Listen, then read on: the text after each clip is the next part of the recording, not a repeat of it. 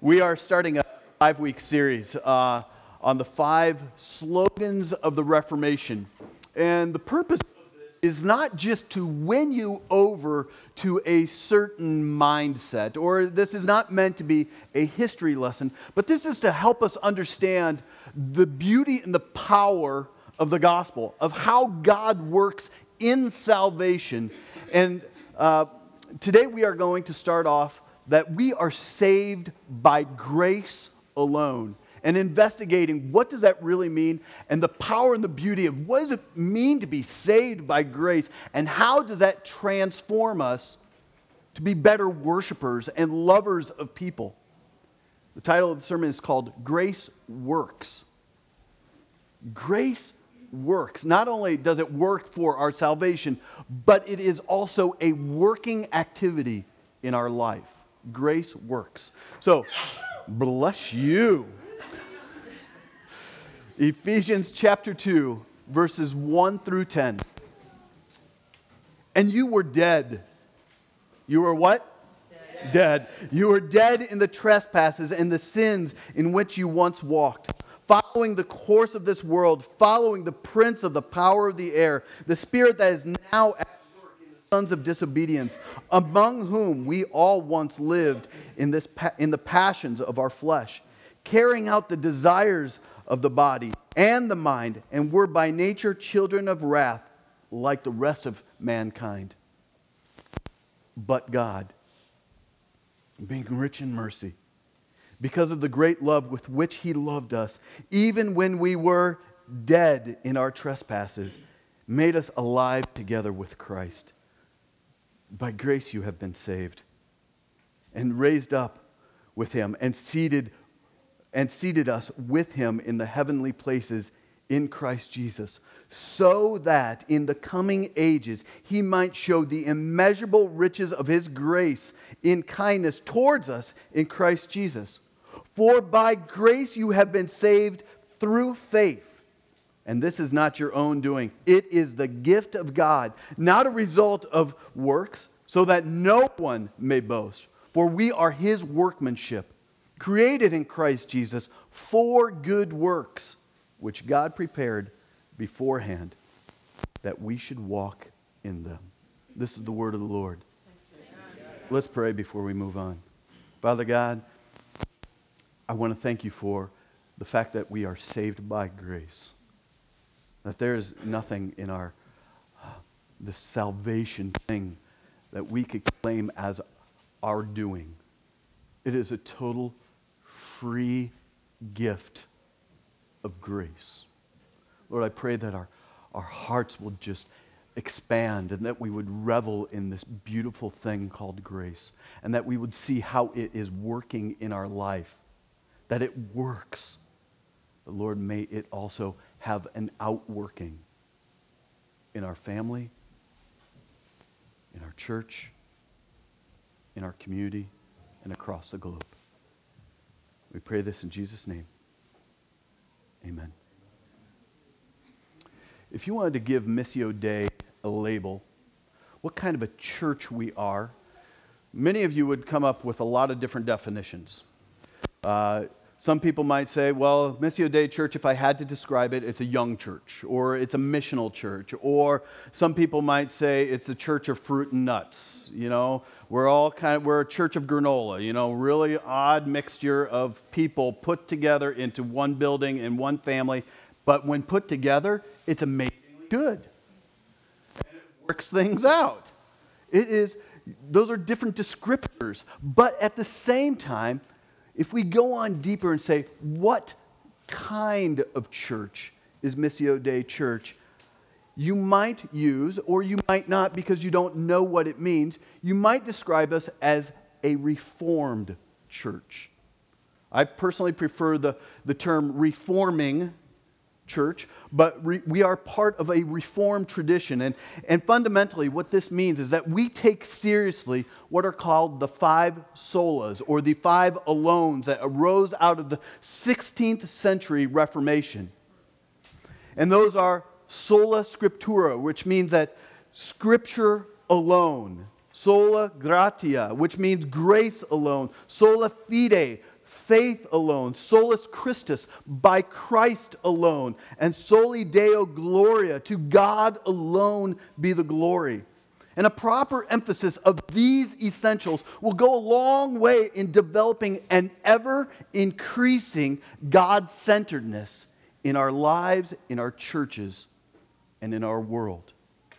As long as a church remains deeply committed to Scripture as our all sufficient and final authority for all that we believe and all that we do, we will find ourselves more and more deeply committed to the gospel truth that salvation is by grace alone, through faith alone, in Christ alone. And the result will be this ever increasing God centeredness, where God alone will receive all the glory in all spheres of life. In all places in our world, God will increasingly receive more and more glory in our world. So, as we, we talk about this, we are going to be talking about doctrine. And I have friends and even family members that kind of cringe even at the word doctrine because they fear that doctrine does what? It divides.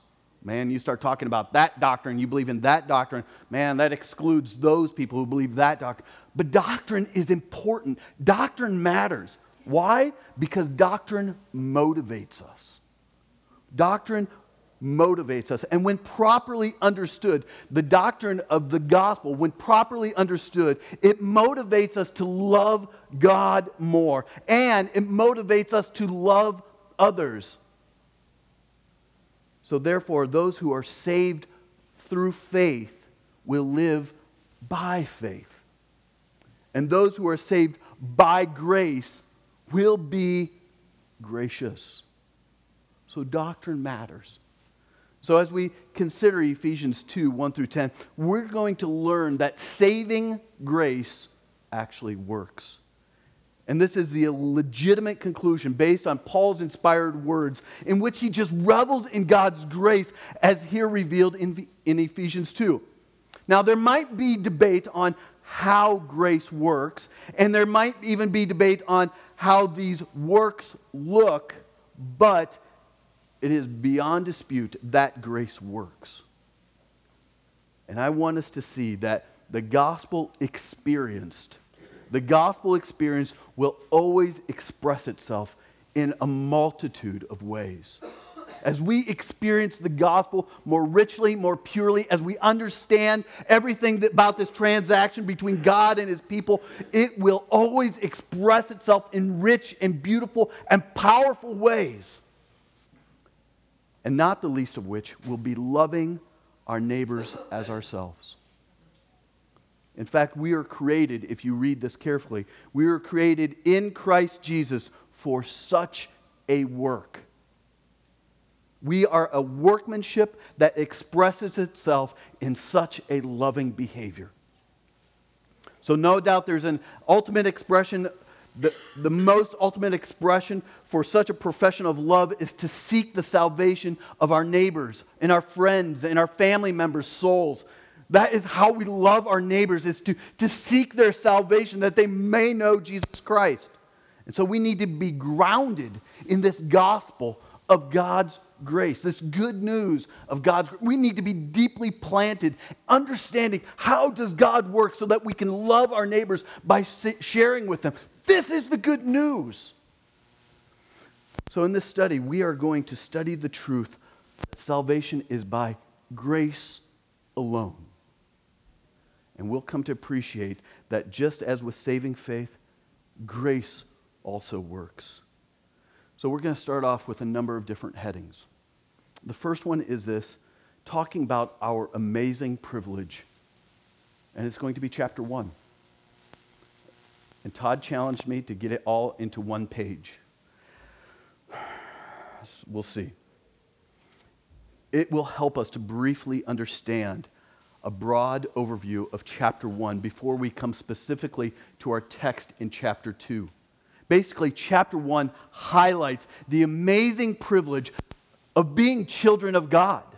It highlights that. And one of the main reasons that Paul wrote this letter was to highlight God's grace in forming a new people, one new people, out of many different people.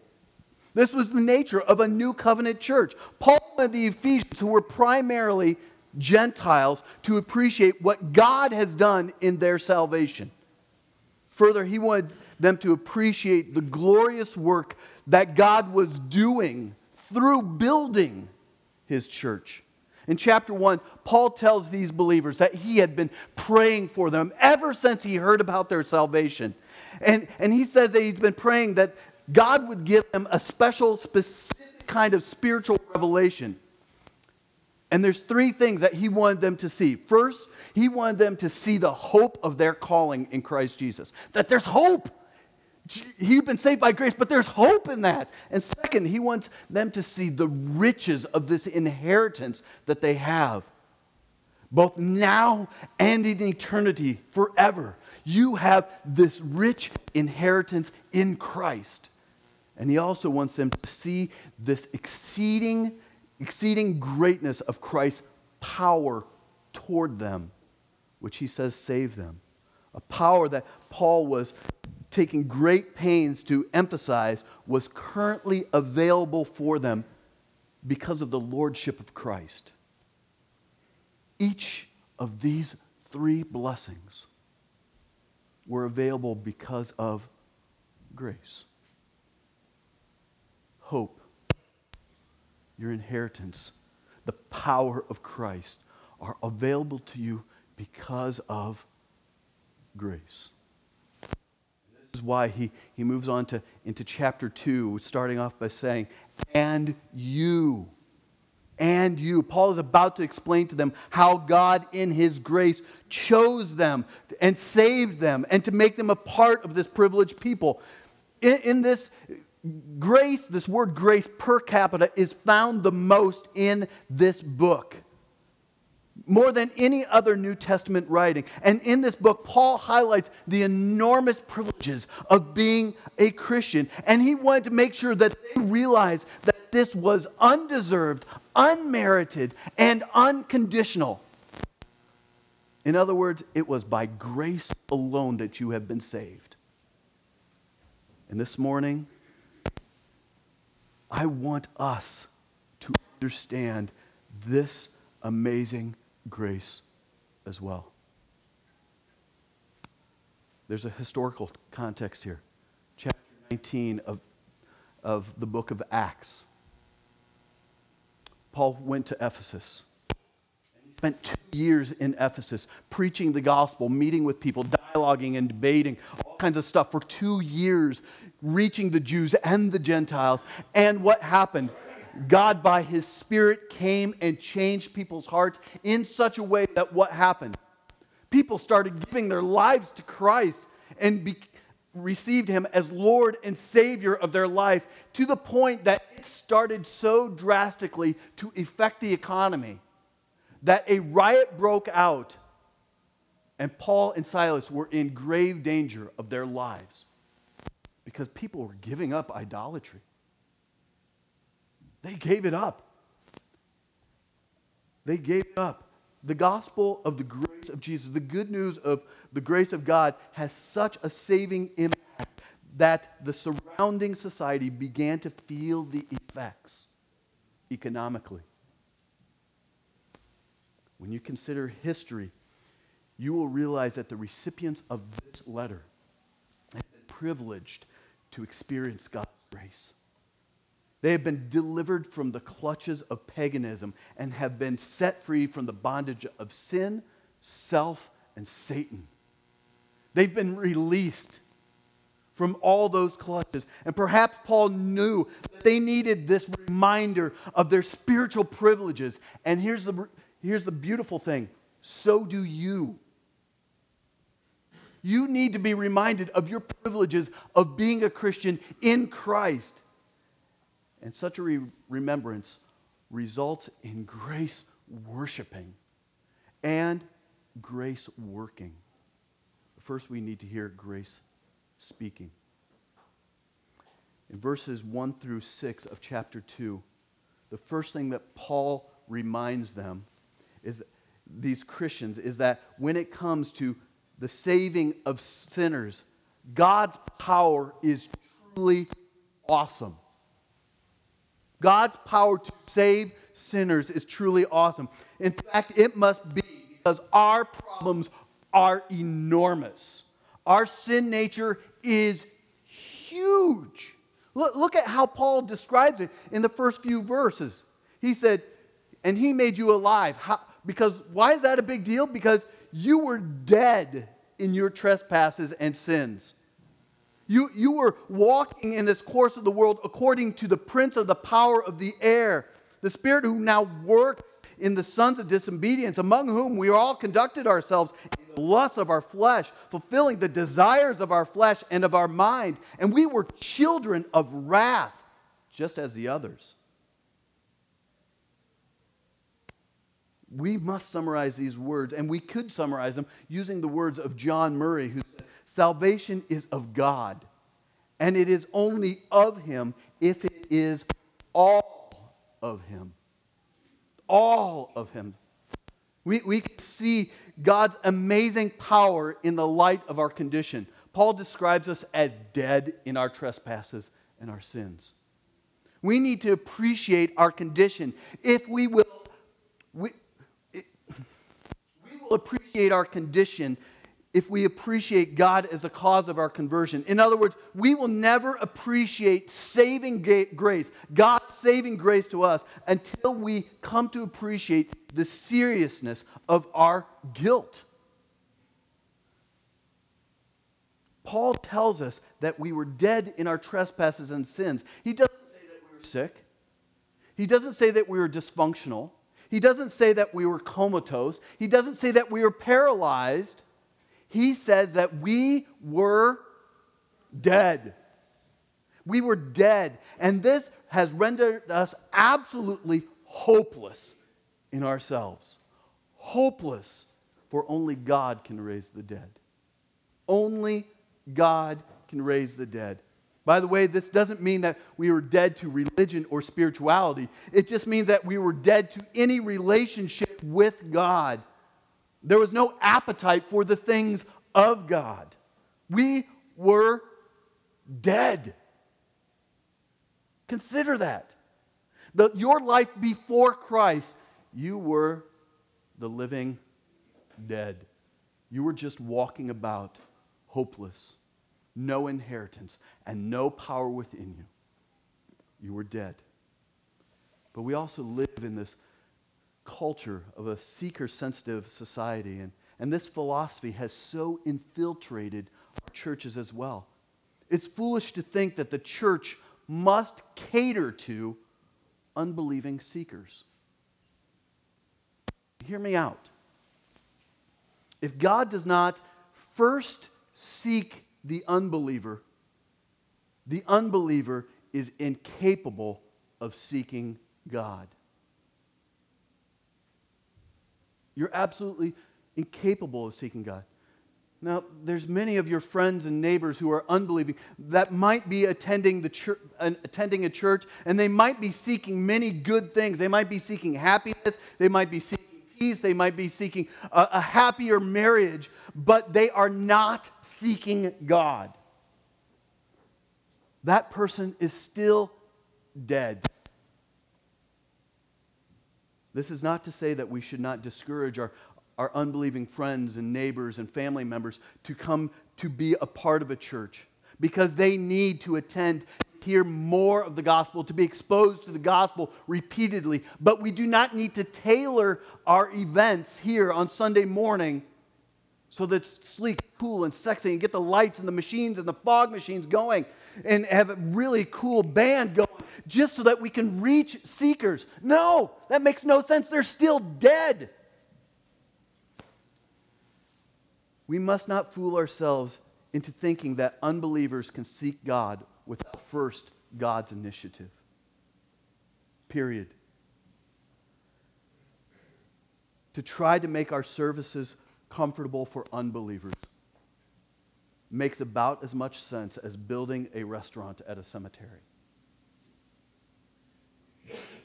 Think about that. It's just not going to create an appetite for the dead.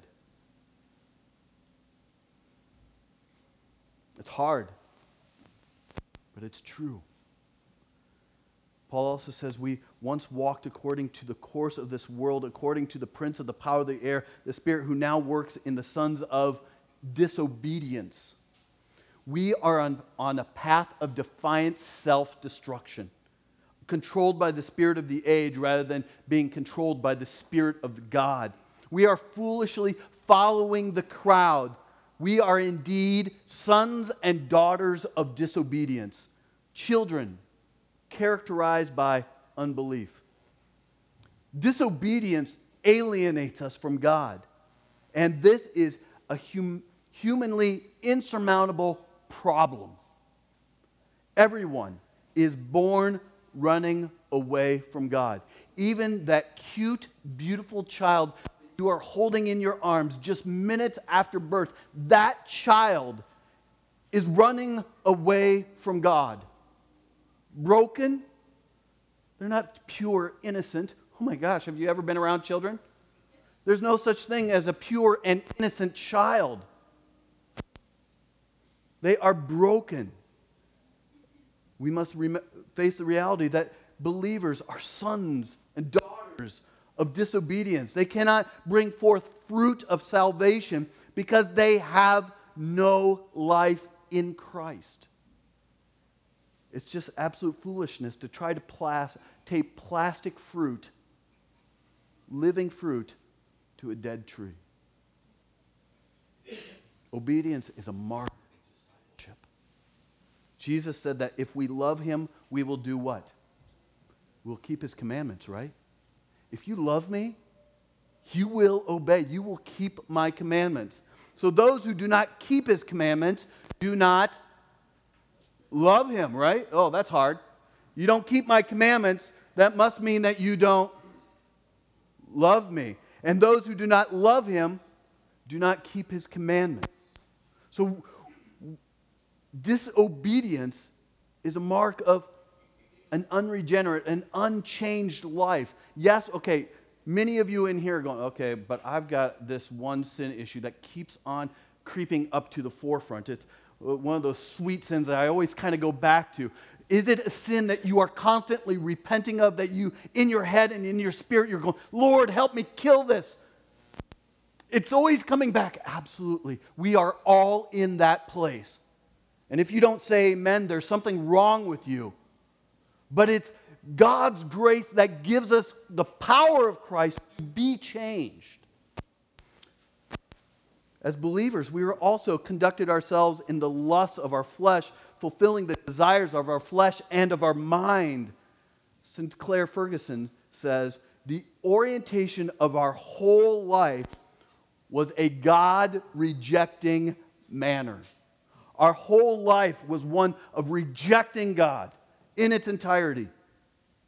Reformed theology speaks about total depravity or radical corruption of humanity. Total depravity. This does not necessarily mean that every human being is as bad as he or she could be. It means that everything about us was at enmity with God everything.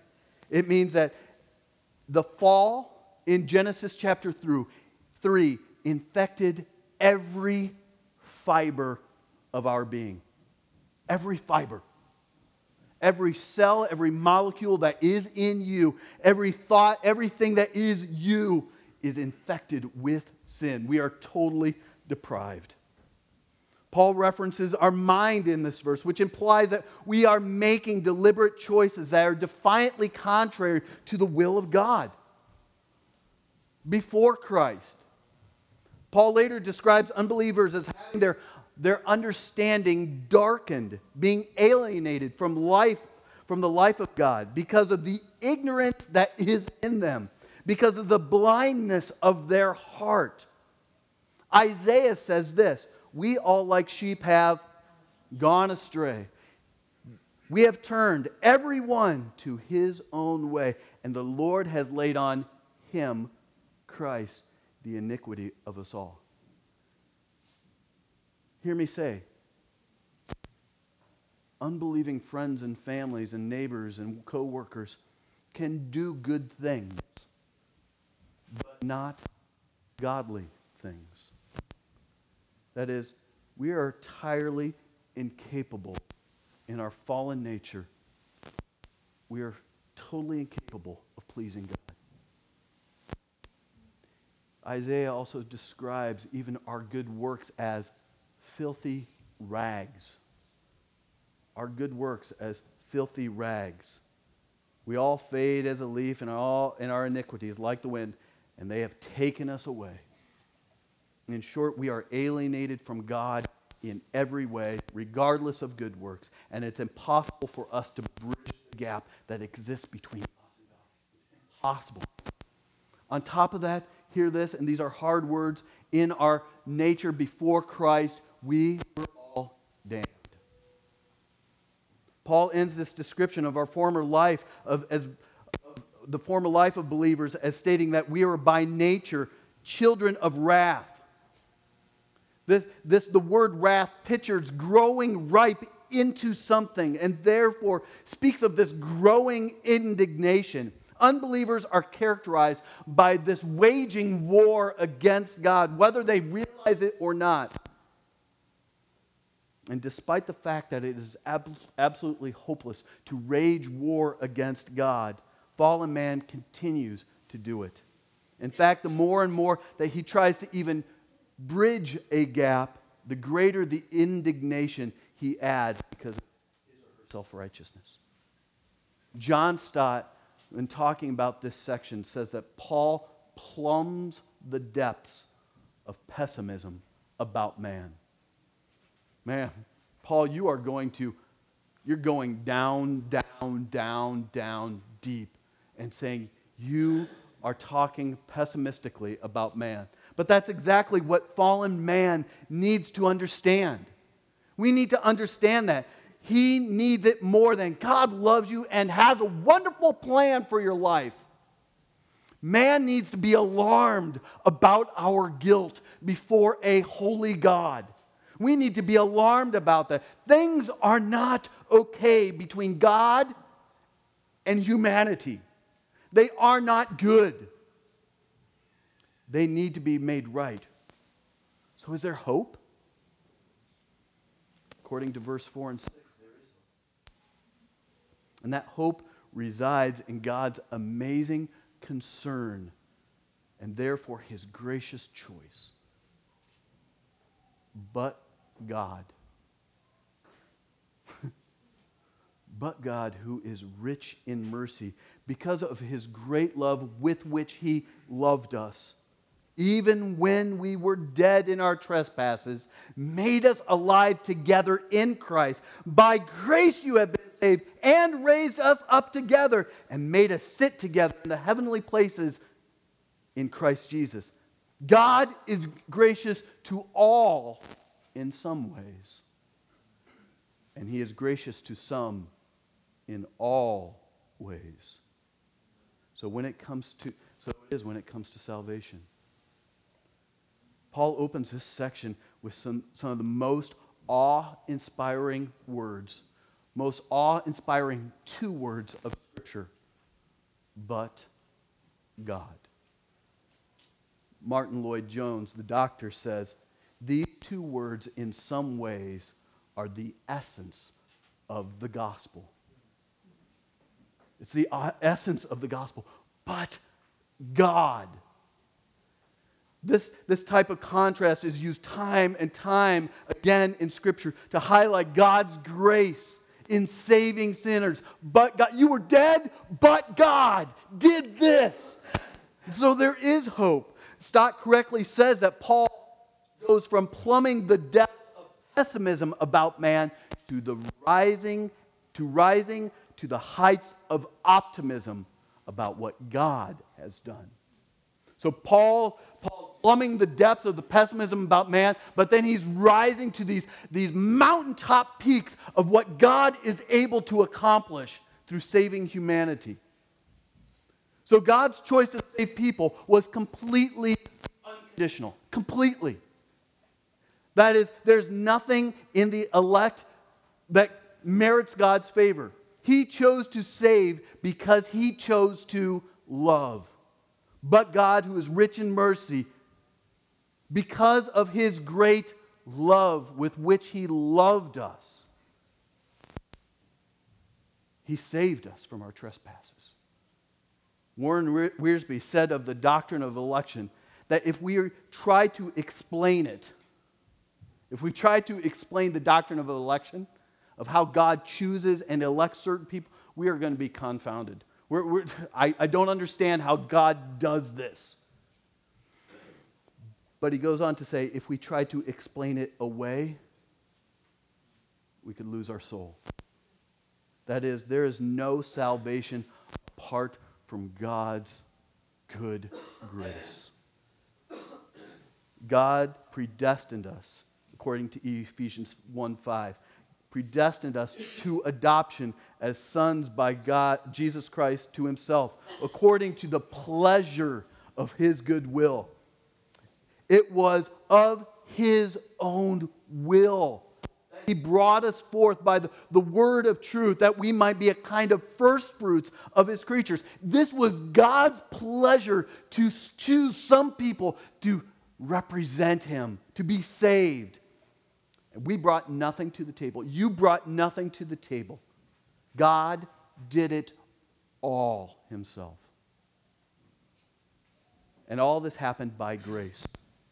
And incredibly, by grace, God even raised us up, us up together, and made us sit together in the heavenly places in Christ. Though we didn't deserve it, we were resurrected to reign with Christ. And that, that is amazing condensation indeed, where, where God came down and chose us to, to reign with Him. God does all the work in raising us to new life. He gives us new hearts by which we are even enabled to believe. He regenerates us, He makes us alive so that we are able to respond to the command to repent and believe. Repent and believe. If we give ourselves any credit to this transaction, what do we do? We will be minimizing the grace of God.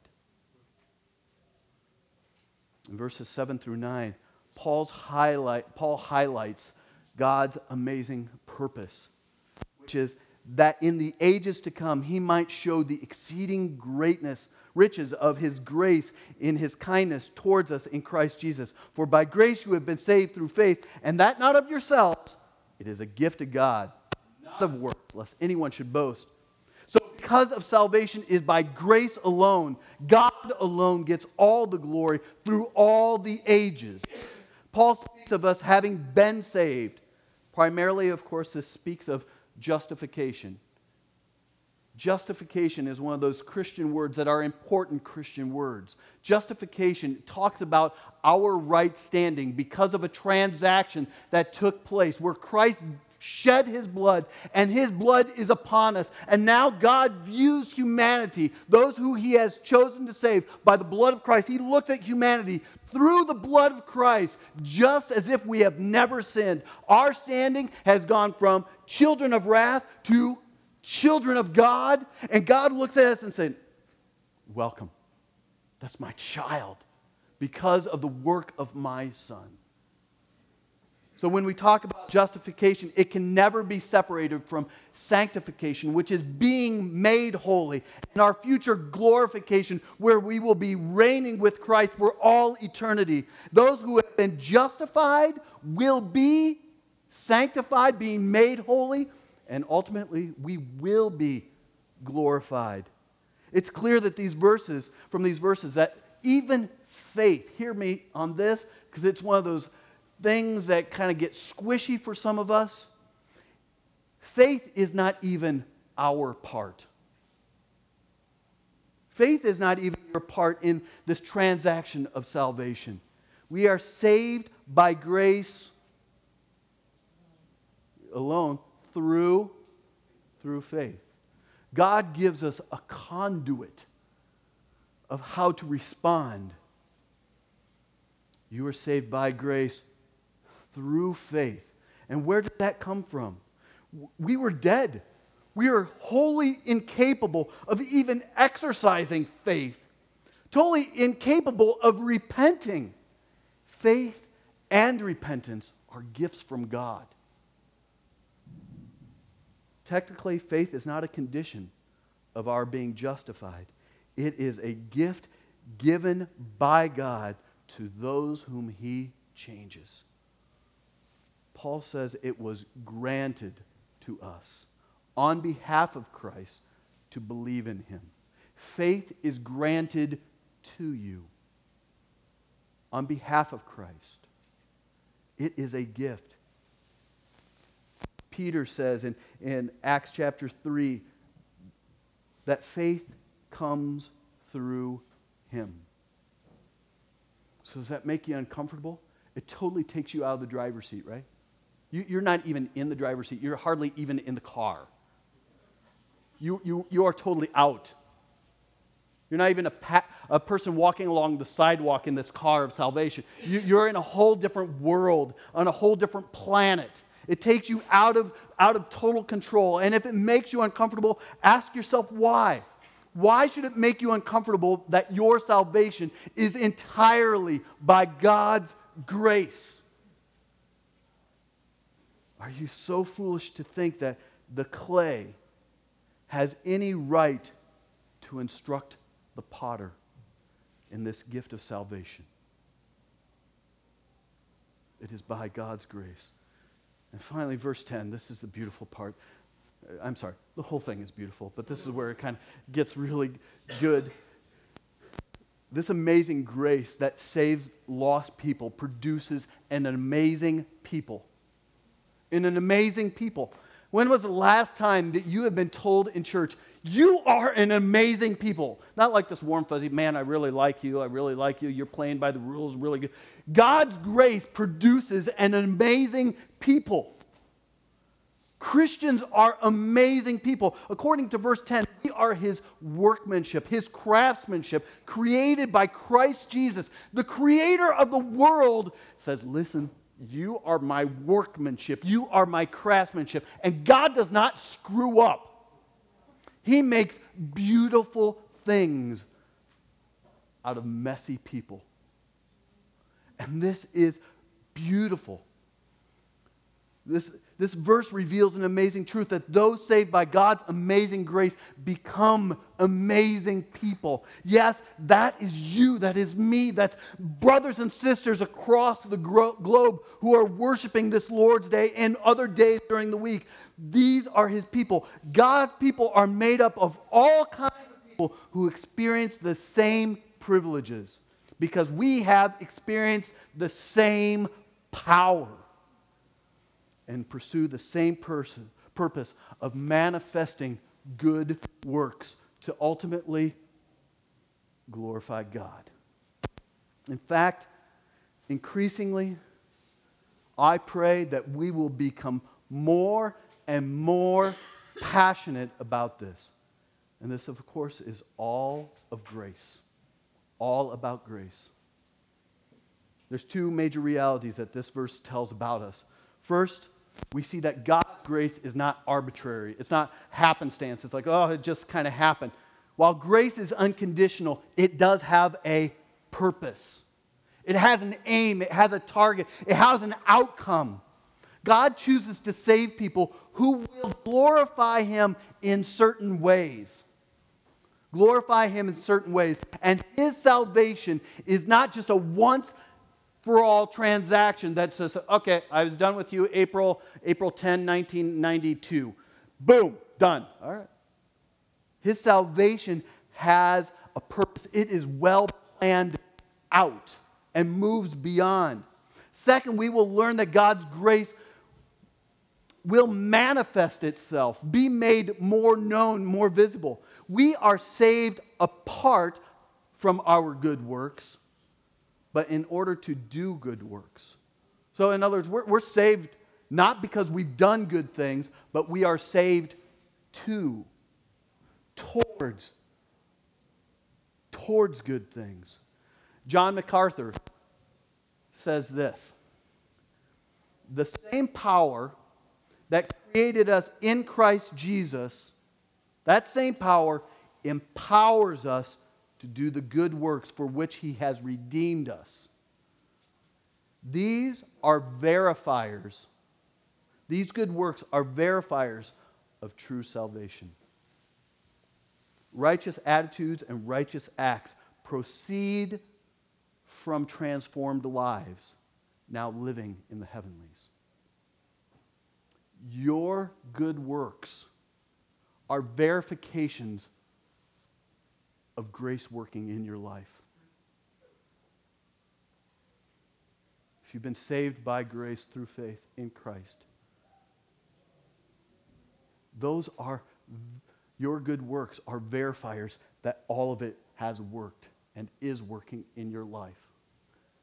In other words, there's a real sense in which the believer is so to live that heaven is brought to bear on earth.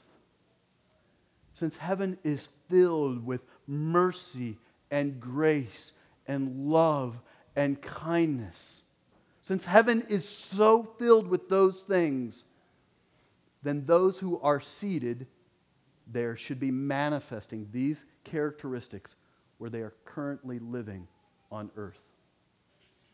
Does that make sense? If heaven is filled with these things, and we, Scripture says that we are seated with Him in the heavenly places. There's some way that when this transaction happened, it's not we're stuck here, but there is this deep connection that we are now children of this most high God, and we are seated with him because our justification is made sure. Our salvation is stuck with him and never leaving. In some way, how we are reigning with Christ and been transformed by him, that kind of culture should be brought to bear here on this earth how we live out our faith. But we do need to remember that the text tells us that we are a peculiar people. Some of you are going, Yeah, I know that. And we are a prepared people. Jesus tells us in John 15, You did not choose me, but I chose you and appointed you that you should go and bear fruit, and that your fruit should remain that whatever you ask the Father in my name, he will give to you. The question that must be addressed is what kind of fruit is this? What is he talking about?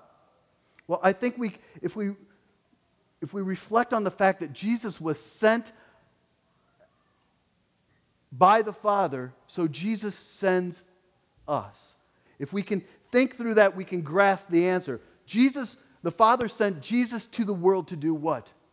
To serve to give his life as a ransom for many. So we too are called to serve and to bring the message of redemption to, to many. But Jesus also preached the gospel and ministered to practical needs. It's not an either or, but a rather a both. Of course, spiritual needs take priority because Good works don't save people. Niceties don't save people. It's the gospel, the power of the gospel that saves people. So we should do whatever we can also to, to meet the practical needs of people enabled by God. Each Christian is a work of grace. And the display of this reality is that it works, in that it works, that it flows from that grace. In other words, grace works. And it, it would seem that the display is one that is gracious. It is gracious. In a world characterized by spiritual death, by systemic disobedience, sinful depravity, and certain damnation, this is amazing. Yes, by God's grace, God's people are amazing. Let, let this sink in. When you feed the hungry in Christ's name, that is amazing. It's a gift of grace, the working out of grace. When you care for a destitute widow for God's sake, it's amazing. When you care for an orphan in Jesus' name, that is amazing. When you care for those who are in turmoil over their pregnancy because you love Jesus, that is amazing. Every time you open your home to those who are lost and broken and lonely, that is an amazing work of grace. Every time you contribute towards the gift, the, the, the mission of the church, God's kingdom expanding, that is amazing. Those are gifts of grace from God, those are gifts of responding to God's amazing grace. We can apply this in a myriad of other ways. It has been said that it is the whole man with all of his relationships who is converted to Jesus as Lord of all that he is and does. By necessity, then those saved by grace will manifest grace in all areas of life. When we're saved by grace, we manifest grace in every aspect of life. I want you to be amazed. Salvation is by grace alone. totally by grace alone. My challenge is now by God's grace, live like. Actually, live like you've been saved by grace.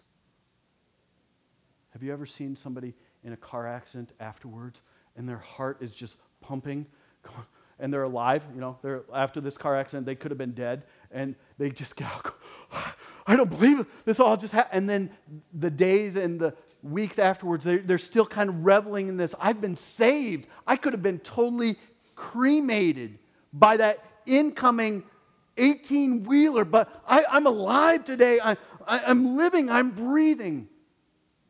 So, too, every day, as people who are saved by grace, live like we are saved by grace. Lives of just tremendous worship thankful to God. God, I did not even deserve this meal. Could, could that just transform the way you pray for your lunch today? I, I deserve none of this. I, I, I, don't deserve this wife. I don't deserve these kids. I don't deserve this income, or I don't even deserve this lack of income. I don't, uh, I don't deserve these people, this friendship. I don't deserve a, a warm place to sleep. I don't deserve any of this. But by grace, I've been saved. And God, you have been gracious to me. You've been kind to me. And therefore, God, I want to respond as one who has been saved by grace. It changes everything. Everything. Everything. So let's pray.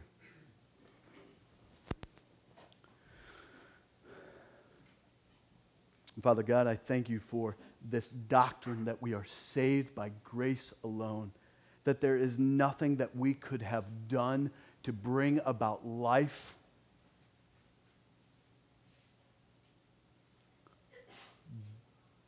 But you saved us by grace because you are rich in mercy. Rich in mercy. Lord, we, we deserved your wrath upon us because of our sin nature, but you, God, because of your mercy and with the great love with which you loved us, you saved us by grace and raised us up with Christ and seated us with Christ in the heavenly places. Lord, I thank you for that. And Lord, I pray that we as people who have been saved by grace may live gracious lives. To those that, who are perishing, who need to hear the gospel, to let them know that your good works are just rubbish. You need the gift that God gives salvation by grace through faith in Christ.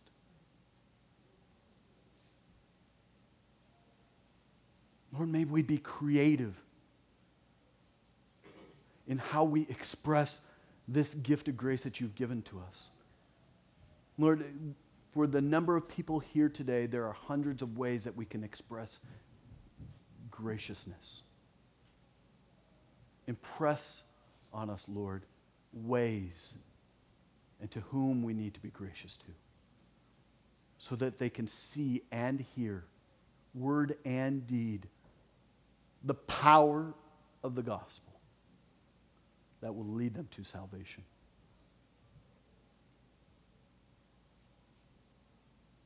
So thank you for this doctrine, this beautiful gem. That's by grace alone that we've been saved. And we pray this in Jesus' name. Amen. As we come to the Lord's Supper, this meal that we take on a daily basis, we are reminded again of the importance of this grace. He has prepared a table for us, for those who are saved. And he, at this at this meal, we are nourished by Christ Himself. We've heard the gospel. We, we look at the body broken for us, the blood shed for us, and we are immediately, we should be reminded of what? The grace of God. So we come with heavy hearts saying, Lord, again, I know that I am this work in progress. I am being made holy, and I so need your gospel again today. But Lord, I come to this table also with a, a light heart, a heart of worship, knowing that I've been saved by grace. I'm a work in progress. So are they. But I've been saved by grace. So if you have completely trusted Christ with all your heart, responded to his grace, through faith, you are welcome to confess before confess your, your sins, but come with a heart ready to rejoice and enjoy this Christ who gave his life. On the night that he was betrayed, Jesus took bread and broke it and said, This is my body broken for you. Do this in remembrance of me. In the same way, after the meal, he took the cup of blessing and pouring it out, said, This is my blood poured out in a new covenant for you. Do this in remembrance of me. Those who are serving, please come forward.